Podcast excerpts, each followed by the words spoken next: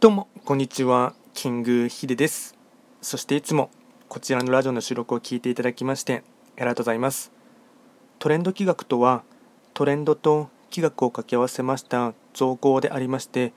主には旧世気学とトレンド、流行、社会情勢なんかを交えながら毎月定期的にですね、運勢とあとは開運行動について簡単にお話をしております。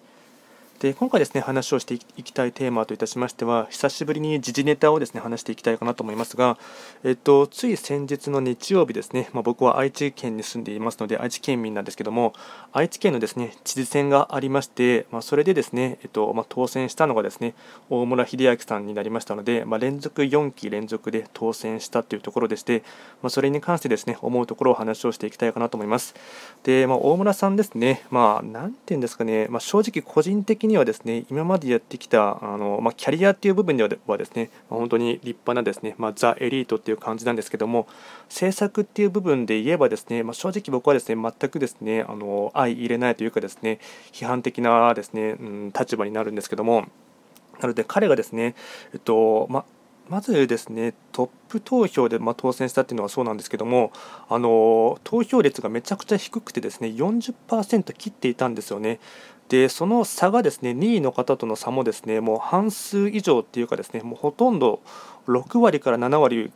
多分8割前後ぐらい全部取ってるんじゃないかなっていうぐらいのですね、割合で取っていたっていうところがあってですね、他のですね、合計6人の方がですね、立候補していたんですけども、全然ですね、差が開きまくっていてですね、いわゆる企業投票って言われるやつだと思うんですけども、それのですね、ものがもろに出てきてしまったかなというところもありますし、ですね、これがですね、なんていうんだかね、正直なところですね、愛知県民の人全員がですね、ほぼというかですね、周りのを見渡してみてもそうなんですけども、そもそもですね、もう興味がないっていうかですね、めちゃくちゃ無関心なんですよね。で、そういうふうに無関心になってきてしまいますと、もともと言ったですね、規制の勢力が強いっていうのもですね、現れていてですね、なかなかですね、下のなんとかですね、もっと社会を良くしようっていう市民の声っていうやつですね、それを吸い上げてやっていこうっていうですね、新たなですね、勢力はですね、なかなか難しいかなっていうところをですね、感じています。で、僕は個人的にはですね、今回は他の方をですね、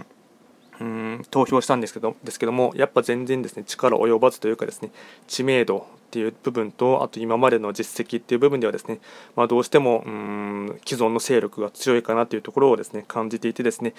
正直めちゃくちゃショックですね。もう多少なりともですね、その選挙前の盛り上がり方を見るとですね、ちょっとはなんか噛みつけるのかなっていうところも見てはいたんですけども、やっぱり既存の勢力というか、大体愛知県の場合ですね、企業の大きい大企業のですね、投票を取ってしまえば結構強いっていうのがありますので、それがもろに現れてしまってですね、一部のネット上ではですね、もう愛知県大和とかですね、愛知県チャイナカとかっていうのです、その辺りは結構皆さんですね、ググっていただければ見えてくるかなと思うんですけども、正直僕もですね、めちゃくちゃもうショックというかですね、っていう感じですね。で、これをですね、ちょっと大村さんのですね、今後のですね、政策をですね、多少なりともですね、ちょっとですね、軌道修正をガンガンしてほしいというところも踏まえてですね、ちょっとお話をしていきたいかなと思いますが、大村さんですね、生年月日で見ていきますと、気学の話をしますと、1960年の3月9日生まれになりますので、本命星がですね、白く木星で、月名が七石金星で、気学の場合、傾斜も見る必要がありますので、傾斜がですね、彼の場合は時刻土星ですね。なので、本命四六の傾斜が時刻土星で見ていきますと、まさにですね、今年は2023年はですね、四六木星中級の年になりますので、本当にリーダーシップがですね、問われる1年っていうのはですね、表されていますし、で、周りの方もですね、注目度が高いっていうのもありますし、彼自身もですね、ちゃんとですね、周りを見渡して、とりわけですね、自分よりも立場が下の層というところもですね、見る必要もあるかと思いますし、世論というところをですね、ちゃんと見えるというですね、本当にリーダーシップが問われるところだなと思います。で、彼の場合、傾斜が時刻土星なので、運勢としてはですね、四緑の中ではですね、結構強いというかですね、これからもですね、またさらに上向き傾向でガンガンとやっていけるっていうところがありますので、そのあたりの個人の運勢も現れっているのかなとも思いますし、今後ですね、彼の政策ですね、ちょっと僕はちょっと彼のですねツイッターとかもですねちょっと随時ではないんですけども見ていきながらですね、あまりですねちょっとクリティカルシンキングですね、彼のところに声が届くかどうか分かりませんが、ちょっとですね、怪しい動き方というかですね違うところを言っていたらですね、なんとかそれをですね止められるとは何とも言えないところありますが、ちゃんとですね、市民の声というところではですねちょっと違うかなと思うところに関しましてはですね、ツイッターとかをですねウォッチングしながら、指摘をしていきたいかなとは思っています。今回はですね簡単にですね大村さんのがですね4期連続でですね当選したということでして、個人的にはめちゃくちゃショックでもありますし、今後のですね行く末を考えるとですね、あまり明るい感じではないんですけども、なんとかですね彼自身がですね少しですねもっとですね市民の声というかですね、全体やっぱりですねそこまで大きくですねなってしまうとですね、どうしてもおそらくですね、既存というかですね、癒着っていうと何とも言えないところはありますが、さらに大きい力にですね、